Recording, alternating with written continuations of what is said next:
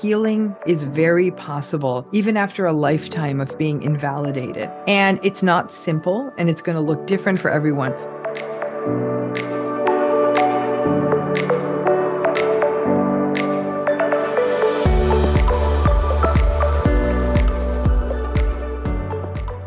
Hello, dear friend. Welcome back to another episode of the Curious Neuron podcast. My name is Cindy Hovington and I am your host. Today, we have an extremely special guest, one that I've been wanting to speak to for a very long time. Before I do share uh, who she is, I do want to say that we are covering uh, a question that I've been receiving a lot more recently. And it's a question that I couldn't answer, which is why I wanted to make sure that I can bring somebody in. There's lots of research around it, but I just didn't feel that I had the expertise to talk about it, even if I'm summarizing summarizing a study. I couldn't extend that with my knowledge, and I wanted to make sure that I brought in the right person for you. Um, and that is why I reached out to our guest, and I was really excited that she said yes and wanted to join the Curious Neuron podcast. But as always, before we begin, I'd like to thank the Tanenbaum Open Science Institute for supporting the Curious Neuron podcast. What we do here is open science, and they support the fact that we are taking research and science and putting it out there to you, the parent, uh, in order to support your emotional well-being and help you safeguard your child's emotional uh, health as well. I also want to invite you to subscribe to the Curious Neuron podcast. So if you haven't done so yet, take a moment to subscribe and also to rate the podcast and review it because every single rating and review that we receive, as well as the number of people subscribed, leads to us being able to create a new um, season. So it's really important that you do so. And come say hello. If you've done so and left a rating, come say hi. My name is Cindy. You can send me an email at info at curiousneuron.com. Um, and if you, you know, want to reach out through our website, you can go to curiousneuron.com and click on contact, and that will send an email directly to me. Um, and let me know that you you left a, a rating, or just come say hello and let me know who you are. I love getting to know who the audience is because, as you know, I just sit here in my basement and record the episodes usually at night. Um, and I do think it's important for me, or it is important for me to know who I'm speaking to. So please send me an email. And lastly, if you're not doing so yet, you can follow us on Instagram at curious underscore neuron. And I post there almost every day. And I share anything um, in research that is relevant to you and your emotional well being as well as your child. All right. I told you that I had somebody very special today. I don't want to waste any more time because I know we need to get to this podcast episode. Lots of parents were asking me questions around narcissism um, parents who are in a relationship with somebody who's a narcissist, parents who had a narcissistic parent themselves and they need some help navigating that parent now who is now a grandparent to their children um, and not knowing how to set boundaries. And also tons of parents who were concerned about how living in a home with a narcissist will impact the development or impact their child, their emotional health, and so on. And and lastly, or what kind of environment kind of creates a narcissist. There were so many questions that I knew it was time for me to reach out to this person. She has been on the Jay Shetty podcast. She has been on the Mel Robbins podcast. She has been on so many well known podcasts. And these episodes get millions of views because lots of people want to understand the narcissistic person that they live with. Um, she is a licensed clinical psychologist in Los Angeles, California, professor emerita of psychology at California State University. She has a TEDx talk. She has a book called Should I Stay or Should I Go? And her new book um, that is coming out is called It's Not You. And both these books are to help you understand the narcissistic person and to help you heal from being part of a relationship, whether that is your partner, a parent, a child, a friend, a colleague. Her goal is truly to help support those who are in these types of relationships. So without further ado, please enjoy my interview and my conversation with Dr. Ramani. I'll see you on the other side. Hi, everyone. Welcome back to the Curious Neuron podcast. I'm your host, Cindy Hovington, and today I'm joined by the amazing Dr. Ramani. Welcome. Thank you so much, Cindy. Thank you for having me. I, you know, I'm just so grateful that you're taking the time to chat with me today because I know that the audience here at Curious Neuron has a lot of questions when it comes mm-hmm. to being with a narcissistic partner and what the potential impacts would be on their ch- their children. So I really want to mm-hmm. focus our conversation around that. Um, yeah. But I do think it's important that we first kind of defined what we mean by that because I do mm-hmm. think that we're using this term very often and very easily, labeling people as yeah. narcissists. So w- what does it mean when we say someone who's who's a narcissist? Mm-hmm. So, what I'm going to do is I'm going to start by saying what it's not, because I think that that mm-hmm. almost be a little easier, and then jump into the what it is. I think a lot of people are using the word narcissist to describe somebody who might be incredibly selfish, right? Right. A person who, I mean, you were talking about parenting, Cindy, mm-hmm. right? So, this might be the parent who opts to play golf for five hours on a Saturday right. when the other parent has been run ragged all week that's not enough for me. I know it's not nice and I know it doesn't feel good, may not be a narcissist. A narcissistic person, a person might have a partner who cheats, who is mm-hmm. unfaithful. That's a terrible thing. They may not necessarily be narcissistic, mm. right? So I think what's happening is something hurtful happens in the relationship and it feels really selfish and egocentric, right. and people are quick to pull the word out. But what a narcissistic person is, is a person who is in possession of this kind of narcissistic personality. And a narcissistic personality is actually quite a complex, multifaceted thing. And it's comprised of shallow, inconsistent. Non genuine empathy. It is entitlement, grandiosity, arrogance, selfishness, egocentricity, egotism, mm-hmm. validation, and admiration seeking, and almost an excessive need for that they often envy and covet what other people have, or they think other people envy them. They can be quite superficial. They can be uh, very vain. Um, they they're status seeking. So that stuff together really gets at narcissism, and it's right. not any one of those things. It's all of those things kind of working together. Those traits in a person manifest as behavioral patterns in the relationship mm-hmm. that show up consistently. And that's stuff like manipulation, gaslighting, in essence, denying the reality or the perceptions of another person so the, the gaslighter can control them. There is a taking advantage of people. There's, uh, again, control and domination. There's dismissiveness. There's minimization. There is even betrayal. All, again, those things all tend right. to hang together. And all of this is and in this part is almost less relevant to the other parent in a way but people wonder what's the why? Like why is a person like this? Well one would argue that internally their internal psychological structure is one that's deeply insecure. They mm-hmm. have a very fragile ego. And so all of these icky traits have developed as almost a, a suit of armor against the world. right. And because people who are narcissistic lack self awareness, they lack self reflective capacity, they're not able to stop. And also, they lack empathy. They're not able to stop and say, What I just did to that person was not cool, and quickly attempt to make amends. Mm-hmm. They'll often shift the blame onto the other person for their bad behavior. That right. is what a narcissistic person is. Thank you for that. And uh, anybody who's listening who feels like they want to learn a little bit more, I think your first book was amazing in helping us really break down everything that you just said mm-hmm. and give mm-hmm. us a lot more information to see where that person might fit. Um, so, should I stay or should I go? Is a book that I do recommend. I will put the links to um, right. your books in the show notes and your new one we will talk about as well. Right. Just to kind of, we're going to get into the whole parenting thing, but I just want to continue painting that picture of what the narcissistic person is and what it's creating in terms of an impact, right? Because you've described everything, but now also having had some experience, I know that from the outside, everybody says things like, but they're so nice right? Like mm-hmm. they're so mm-hmm. kind and they're mm-hmm. so giving and caring, and then they don't see what's happening on the inside.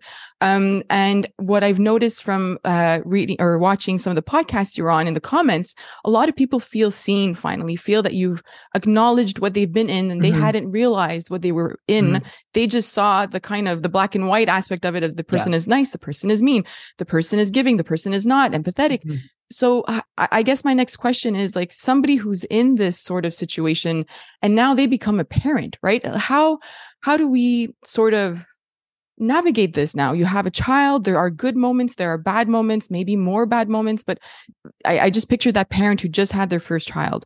Where do we begin when we are in this situation with a narcissist uh, narcissist? So let's i want to go back to a point you made because i think right. it's a, an important point to highlight which is the hot and cold of these relationships if the person I just described who lacks empathy, entitled, arrogant, if it was only that, we would have spied it probably in the beginning. We may not have right. even gotten into this relationship. Yeah. The challenge of the narcissistic personality is the capacity for their mask wearing, their, their mm-hmm. mask mm. removing, and their shape shifting. Is that they can be quite charming, charismatic, present as confident, can even be quite successful. Mhm. And that will show in public settings and places Mhm. where they want validation. So it could very well be you'll be at a big family dinner or a big event. They'll pick up the check. Everyone will say, Oh, you're so lucky. You're the golden couple. And Right. the person in the relationship is thinking, as soon as the door car door closes, they start criticizing me and they're angry at me. Why did you Mm. say this? Why did you do that? And so the people in narcissistic relationships have this almost this this split world where Mm. there's the public mask and there's a private mask and there's also good days and bad days in these relationships. So people will say I was on the verge of saying I am done and then we had a wonderful weekend. I thought, oh, Mm. maybe I'm misreading it. So it confuses the person in it. So now let's go back to your next question, which is what happens when someone becomes a parent? Right. And the evolution of the narcissistic person as a parent. Now, while it's not always the same way, I'll be simplifying it too Mm. much if I said it was. It's difficult because in some ways I'm going to make I'm going to make the argument here that when a person has an infant it's a bit of love bombing. Infants are great. They're cute, they're portable, they show great on social media. You can carry them around in carriers and listen, if people actually have money, they don't even have to deal with the sleep disruption and the crying, right? We mere mortals have to Right. deal with that. But a lot of people are even able to sort of, you know, cordon themselves off from that. Mm. But in short order, that that sort of very portable accessory called an infant or a baby starts becoming a child with its own will. And there's a point, and I, I hate to use this word. I'm a parent, so I say this from what I know is we love our kids eh, unconditionally, but they can be inconvenient, right? We're Yes. trying to meet a deadline, and the child is running around. We want to sleep in, they wake us up. We want to do what we want one day, but we really have to honor the responsibility we have to mm. the child. When the child becomes a demand, when it becomes an inconvenience, and frankly, frankly, when that child is no longer really a consistent source of supply for the hmm. parent, not an accessory that they can pose with, that narcissistic parent might start to bristle. In addition, the the other issues, and I'll talk about this as the child gets older, but when a child comes onto the scene, I think we're the reason a lot of marriages, long-term committed relationships with narcissistic folks really start to crumble is we talk all we, there's so much research on how important equitability is in a relationship equity is sharing of chores or perception of equity i may not look at someone's marriage and say oh that seems equitable but if they feel it's equitable they will have better marital outcomes True. right Yeah. and so the um the equitability equation gets tested when people have Mhm. children a couple might have been doing fine enough you know the narcissistic person it couldn't have been easy. And a lot of people believe that once you have a baby the narcissistic person will be so besotted with the baby that everything's going to change. Not the Mm. case. But what happens is is that equitability equation gets completely thrown asunder because babies are demanding. There's a Right. constant constant constant need. And while they might sort of they might change a diaper while you have company to look good they may mm-hmm. be thrilled to have baby put on their lap for a, for a minute when they come home from work.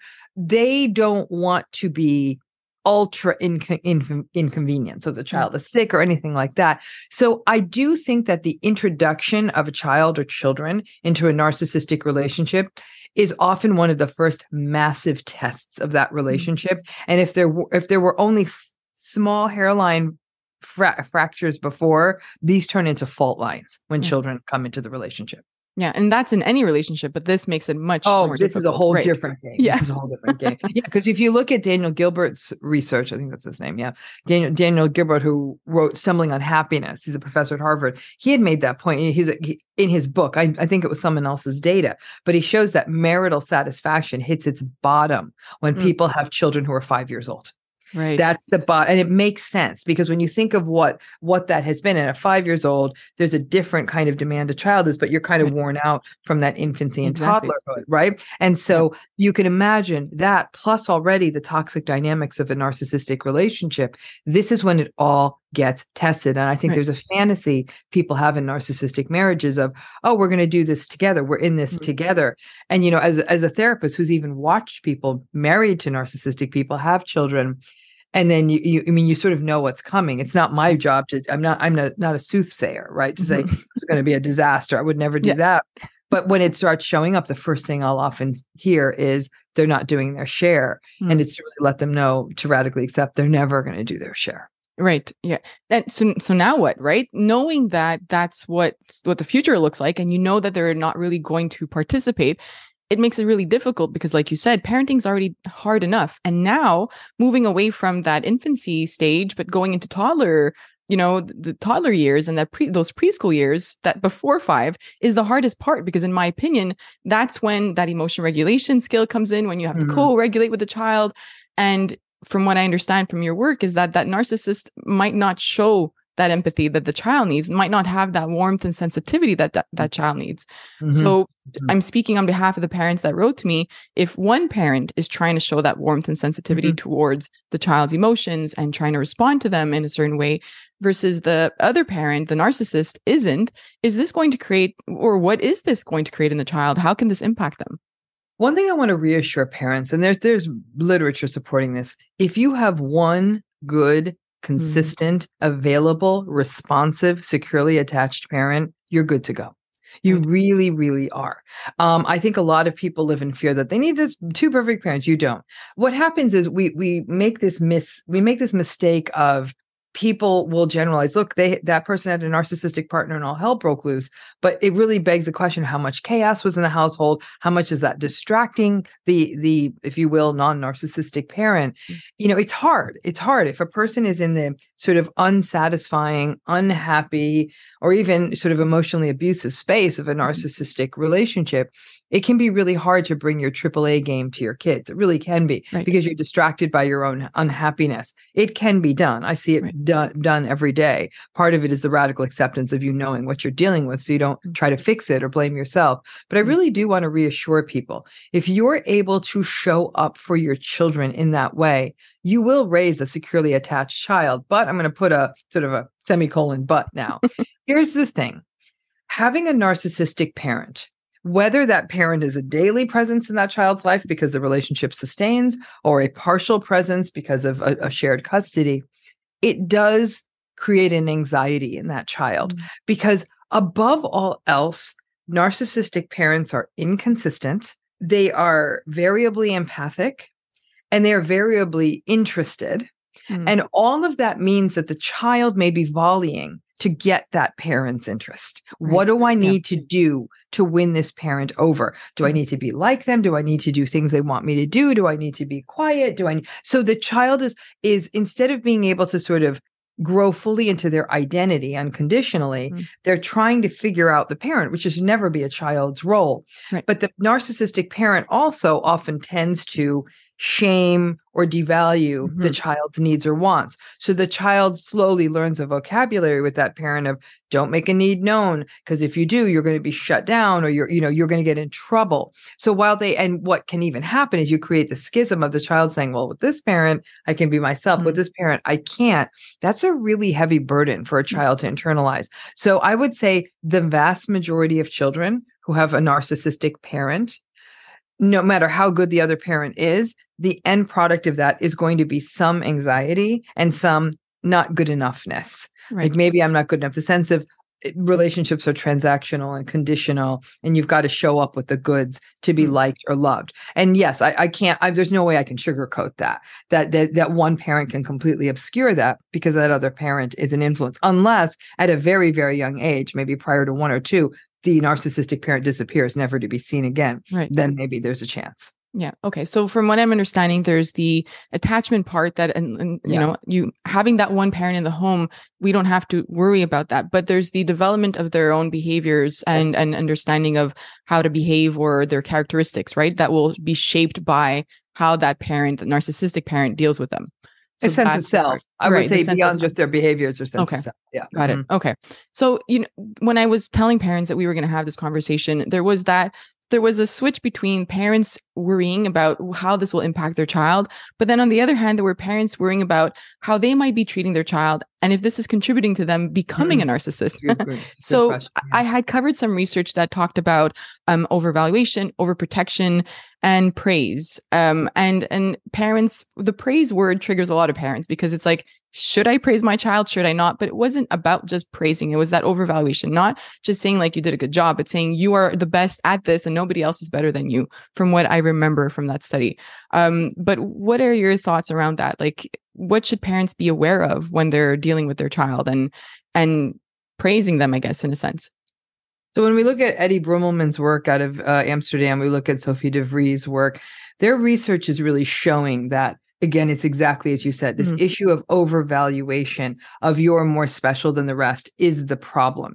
It's right. it's praise without punch, as I put it. Like mm. so, telling a kid you're amazing, are they? You know, they're they're they're doing their thing like that. You can might say that's school, or show me about, or tell me about that. Yeah, I think that we are. um what listen people cheerleading a child and praising a child is there's never going to be a bad result to that unless mm-hmm. unless mm. there's really no sense of the child of connecting it right so if the child is makes an effort at something even if the effort doesn't succeed in what they want and the parent does something like says you really worked so hard on that i get it it didn't turn out the way you wanted but my gosh i saw how work, hard you work that's the ultimate form of praise because mm-hmm. even as adults, we want that the recognition of the effort put in, even if it didn't give the result we wanted. So. I think it's, it's the, when it comes to sort of the praise, validation, adulation part of parenting, it's got to have substance to it, right? It's got to, so the child can then see that, A, I'm a valuable person, no more valuable than anyone else. There are behaviors I engage in that are that are good like that are good they're they're mm-hmm. good for my world they're fostering social ties and all of that but it also means a heavier list, lift for the parent the mm-hmm. parent has to be engaged and focused on the child in a way so it's not just oh you're so amazing you're so great but which is the parent is actually aware what the child did which meant they're paying attention to the child and we've got a world full of distracted parents at this at this stage in time yeah. more than we've ever had i think in history mm-hmm. and so I think that when we think about th- that form of social and emotional development, it's not that you're more special than anyone else. And I also think it's that if we only value the child for superficial qualities, it could be appearance, it could be athletic ability, it could be academic ability, it could be did they do well on the spelling test, whatever that is. When we focus only on that, it's a slippery slope. Mm. It's really like, gosh, you helped, you helped your sister. That was wonderful how you did that. You were so patient with her. Thank you. That was so sweet. That the child is then learning that their empathic value, that mm. their their their how they show up as a person is being noticed above and beyond whether they got an A on a spelling test or whether they read the whole book or whatever. It's just they as a person. That's the other part of praise we often miss. Even our school systems miss it. Schools are so focused on outcomes that they miss True. that there's a kid like, and again, well, especially children who are neurodivergent or different kinds mm-hmm. of learners, those kids really get lost in this shuffle because yeah. they're not always getting the A's and the good marks, but they're often super sweet, interesting, just have eh, great energy kids. And to say, my goodness, how did you clean this room up so fast? Or how you are you are so helpful to everyone. You helped everyone get their coats today. Like how did you find the time for that? That we we really say that you you have a gift, mm-hmm. but we connect it to the behavior. And so I think that, but it, going back to Brummelman's research, de Vries' mm-hmm. research, is that it can't be you're just the most special. And it's mm. usually an extension of the parent's narcissism when that happens, but not always. I think that so many people are trying to correct what was done to them as kids. I think that yeah. there's people who feel like my parents didn't even notice me. They didn't even, you know, to say I was great. So I think that overcorrection on that is I'm going to always tell my kid they're great. And to which we want to say, slow down. Let's put on the brakes. What everyone needs to do is pay such pay such present attention to their children that they can actually give us get a 360 degree view on their child so they can actually comment about them in a meaningful way so the child mm-hmm. connects not just their accomplishments but the who they are to mm. this is being seen you're you're you're great this is wonderful but the kids like oh th- these are nice things to do my empathy is good all of that so in its time all of that takes time Thank you. I think you've really painted a nice picture of what we mean by praise and how to do that. Because mm. I, I do think that parents you know see that word and they're like is it bad? Is it good? But it's not about that. It's it's mm-hmm. about the way that you've described it. So thank mm-hmm. you. I want to you touched on something that I, I want to touch upon and you spoke about that early environment and how sometimes or that narcissistic parent might um, have that low confidence and and might have that struggle. So let's go to the other end of that the, not the praise but the opposite of that where because some of the parents questioned you know that environment and what builds or shapes a narcissist and so we've spoken about the praise part and how to go about that but what about the other side where you have a parent who might not be acknowledging the child very much or that child feels like they have to be bigger than life in order to get the attention of the parent. Is that something that leads to a child being a narcissist, becoming one? the whole the whole struggle everybody wants it I mean, it goes to the second part of your question from Mm. Parents being afraid of raising narcissistic Yes. children right? Right. and so here's what's tricky i can i will lay out the etiological the origin mm-hmm. pathways for you of where narcissistic people come from but what we always have to remember is that the vast majority of children who experience the conditions i'm about to share with you do not become narcissistic Mm. right so Mhm. that what Got i it. think people are looking for is that you know we call it sort of equifinality that this is the path and if you do this, you're going to have a narcissistic kid or if you do this you're going to have a great kid Yeah. and i think that that's what's so frustrating about parenting and so Mhm. much of our lives if we follow the steps if we do the thing if we have the discipline we'll have this we can pretty much expect a certain outcome parenting is not like that Yeah. it really isn't we can get into the neighborhood we could raise a solid person but beyond that there's a lot of other influences operating. So again in the in the Brummelmans and the DeVries research especially the Brummelmans research you know what they're suggesting is that if you tell the child they are more special than any other child and that's repeated messaging that could predict i mean what what they did in their research was interesting. They were sort of looking at whatever the equivalent of like sort of childhood entitlement would be at a pretty Right. young age. We don't use the word narcissism or really any absolute personality terminology till someone's over 25 the fr- the prefrontal cortex is developing so much until that point that i really do think adolescence lasts till 25 and so this is a um you know so it's tricky to call personality out in a child but i've seen entitled 12 year olds i know what the, and it's usually modeling.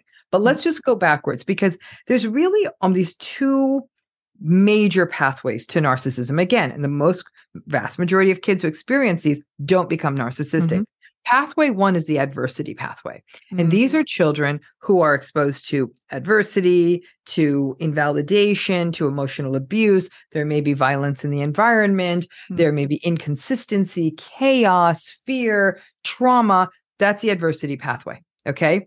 So it almost creates what we'd consider then narcissism as a post traumatic response. It. Okay.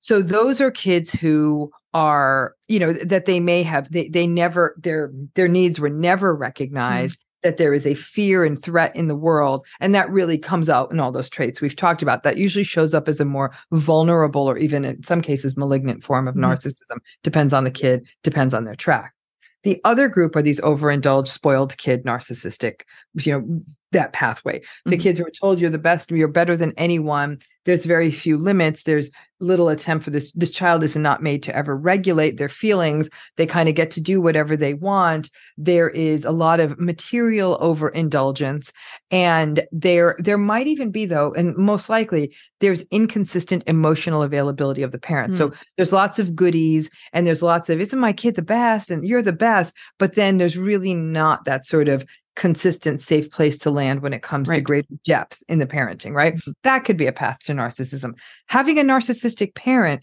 and modeling the narcissistic parent this can be particularly lethal if there's two or if there's one narcissistic parent and another parent that's just sort of quite absent Right. and these are kids that are watching the parent behave rudely to the sports coach or Mhm. the server in a restaurant or driving aggressively or these people are also dumb. Can you even believe we have to live with them? That kind of thing. Mm-hmm. it's a dismissiveness that the child may internalize. But remember in all these pathways the probability is not that that's the, the path will the child will take. And then we have to account for something called temperament and temperament is the biological part of personality. It is inborn, it is innate, it is why some of us have traits and qualities that are housed in an aunt or a grandparent we never met.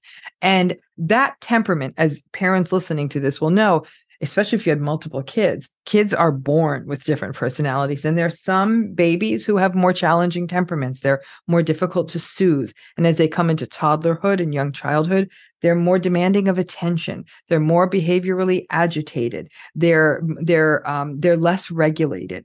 These Right. children with more difficult temperaments, if you also then put them in an invalidating environment, that's a real setup for the development of an antagonistic personality style like Mm. narcissism, which is why if you have a kid who is a sweetie, like just easy, easy temperament, and you put them in that invalidating environment, what you might still see a remarkable amount of resilience where they are at, at, at, at worst they're struggling with a fair amount of anxiety Mm. and sort of self-esteem stuff in adulthood maybe some complex trauma stuff around the edges, but nothing that's debilitating. Whereas in folks with that temperament and they're in that invalidating environment, it really, really can go off and you'll see a severe narcissism. So you can see there's multiple things Right. happen.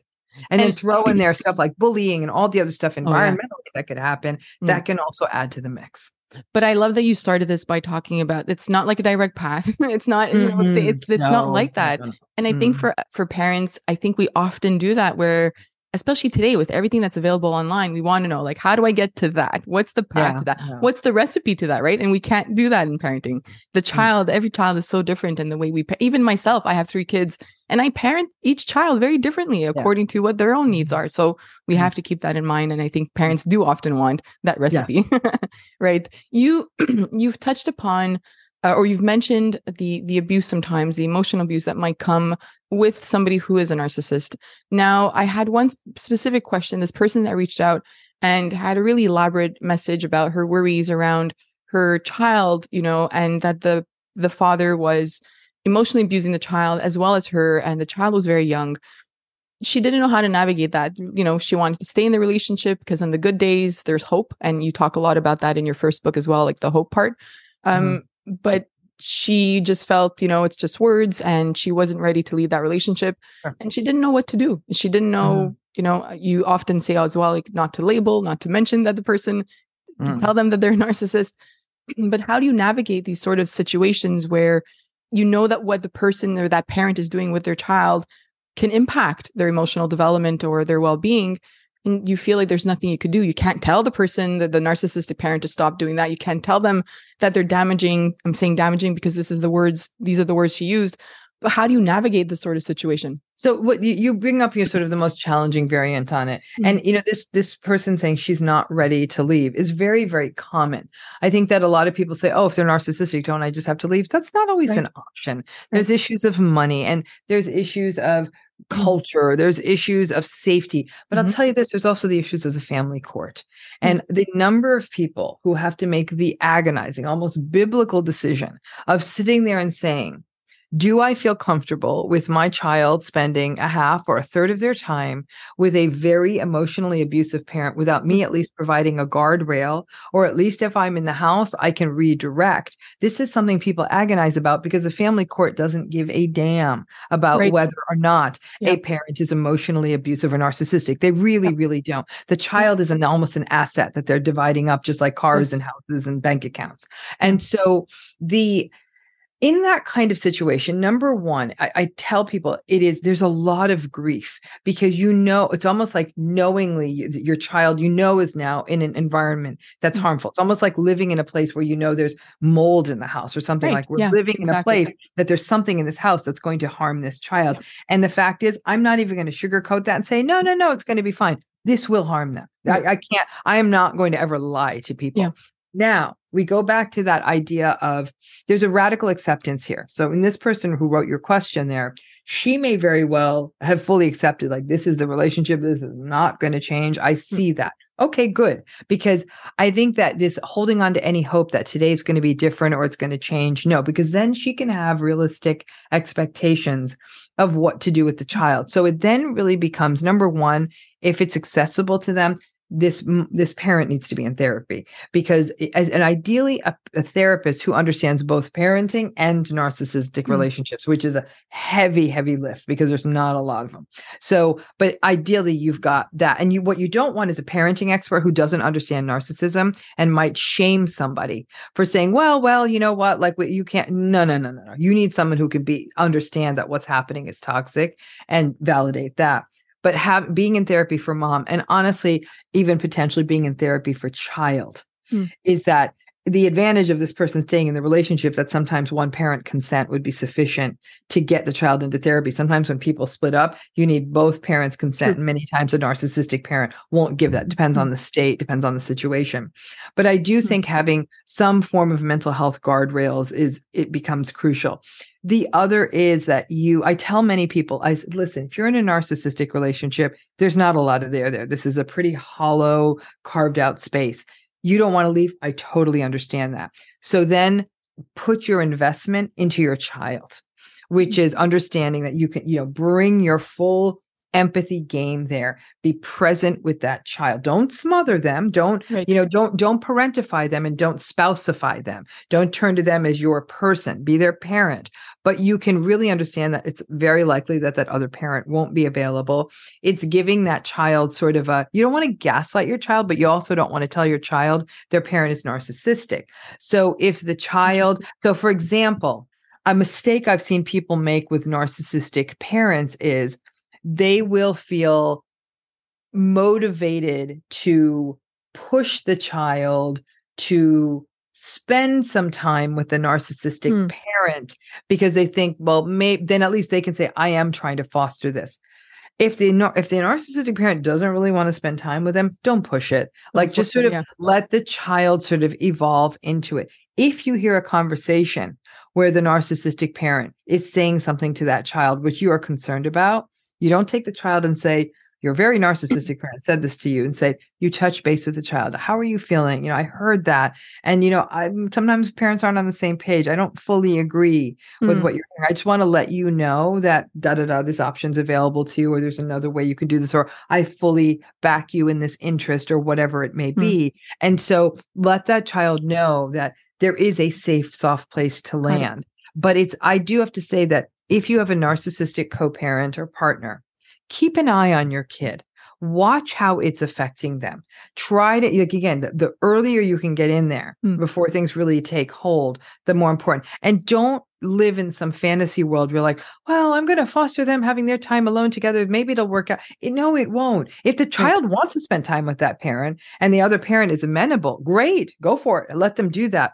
But don't try to force those things. And have realistic expectations this is very likely going to make a child really really anxious and you got to have your mental health in check that's the hardest part you're going through an emotionally abusive relationship you have to be present with the child for whom you are the strong parent for Mm. and you you internally are falling apart because Mhm. you're chronically being manipulated and Right. gaslight That's i'm telling hard. you it's a moderately impossible situation and, Mm. and the reality check on that is not to depress people in saying that but if it feels hard it's because it is Right. Um, you know, you you talked about like kind of sitting with that child, and that makes me think of like when you're having this conversation after a certain event happened, you're kind of validating the child's emotions, knowing that that narcissistic parent won't do that. It feels Uh-uh. like you're you're you're being there and you're doing the repair for that parent, you know, like because you know they won't do that. They won't sit there and say and reflect on what they did and why they they did Mm-mm. something, right? Yeah. So I I think that's really helpful for, for some parents because it's like you said multiple times now. It, it's not as easy as I'm going to leave this relationship, and I think we have to even people from the outside of a relationship who has an that that there's a narcissist. We see that as like, well, they're not being kind to you, they're not empathetic, they're treating your child a certain way. Just leave. But it's Mhm. not that easy, not and we have to acknowledge that. Yeah. Mhm. So we're we're nearing the end of our conversation, and I just want to kind of end this picture of that child that was born in this relationship. The parent is still around; they're teenagers now, and then they become young adults, and they they move out, and they have to kind of some of them want to try to maintain this relationship with their parent. I, I the reason why I'm bringing this up to close our conversation is because a lot of parents reached out to me and said that you know their own relationship with their parent wasn't a good one and now they're parents themselves and this is feeling heavy now as a parent because you realize that you're dealing with so much from your own past because of that narcissistic parent. They're going to therapy now as parents um, but it's just very heavy. So how do we navigate now if we're a parent and our own parent is a narcissist and you know we we we want to keep them in their lives or perhaps we don't. Maybe that's the same question as in a relationship. Should i stay or should i go? I'm not sure. Um, but how do we navigate that now with our own children and that narcissistic grandparent a- around Right. So I think one thing that is if you had a narcissistic parent or parents and you're parenting now, the Mm. one thing to always remember is don't try to overcorrect because that's where mistakes get made, right? Like I'm going to lavish this child with all the attention in the world. I'm going to make every opportunity available to them, right? The child then becomes almost like an experiment or a laboratory versus you responding to the child as Yeah. the child instead of trying to correct what was done to you. It's like, you know, Mm. sort of this hyper parenting, if you will. So I Mhm. think that's a big one.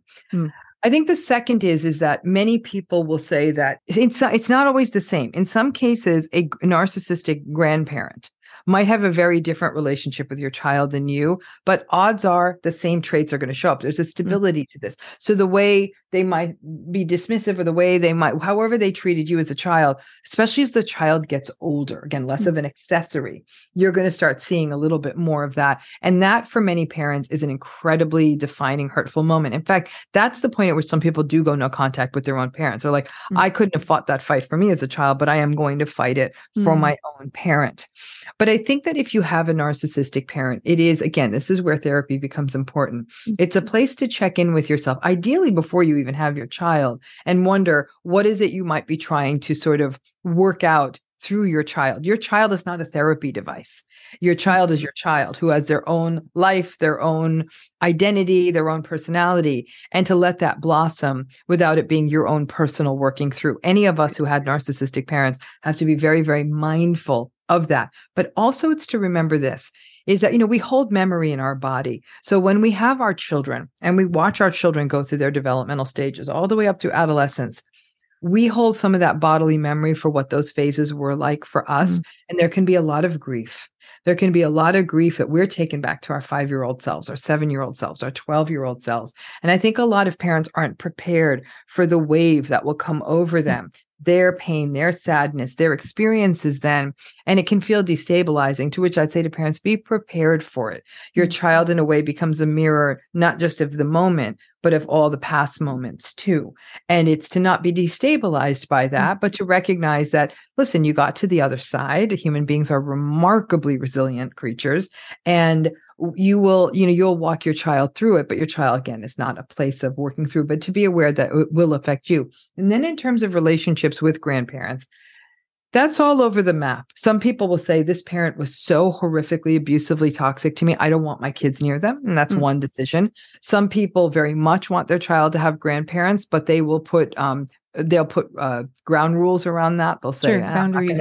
We're going to yeah. say we're not going to spend too much time with them, or I'm going to get them out of there before the conversation turns here, or whatever it may be. You don't also want to, your child may end up crafting a very different relationship with your parent than you have And you have to ho- oh, hold space for that possibility. And so I think that there's a mental flexibility that we have to cultivate that can feel really hard after we've been through the harms of a narcissistic relationship, but it's quite possible. It's, you know, having listened to everything you just said, there's a lot of responsibility on the person who's with a narcissist, you know, like yeah, taking care of yourself, your mental health, yeah. making sure your child is okay, then growing up and then going through the therapy. It's a lot. And and it's, you know, I, I just want to acknowledge that because I know that there are people listening that are feeling that it's like it's heavy. And I, I just want to say that out loud. You know, I, I would love to um just kind of dig into your new book and to understand what led to that that the new one now. It's not you. How how did mm. you decide it was time to write this one as a follow-up to your first one? Mm-hmm. So, you know, it's funny. Almost all of the books about narcissism are about the narcissistic people, and almost none of them are about what this personality style does to other people. It's almost mm. like there is a reluctance to reflect on that, right? And I'm, I'm thinking this is ridiculous. These are, I say this as a therapist, there are people being harmed by these relationships. So I think in some ways we are like, la la la, I don't want to hear this and don't say that. Yeah, no, no, we need to talk about this. Mm. And I recognize that at this point, there's so much content out there. There's so many good books out there about it. We know what the narcissists are about. What people don't quite understand is what am I supposed to do? True. When I wrote yeah. "Should I Stay or Should I Go," I was really that was almost more tactical. Mm-hmm. I'm in a I'm in an intimate relationship with someone. What do I do? I, I'm not sure. And you know what are the dynamics?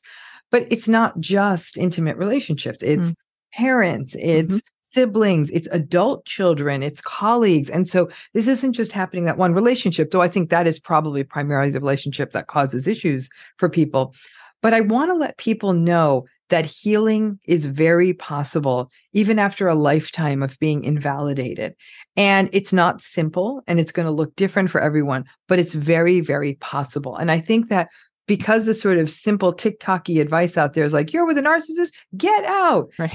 and that is just not, I mean, if it's your parent, a person might say, I am their only child. I have to take care of them. Or in my mm-hmm.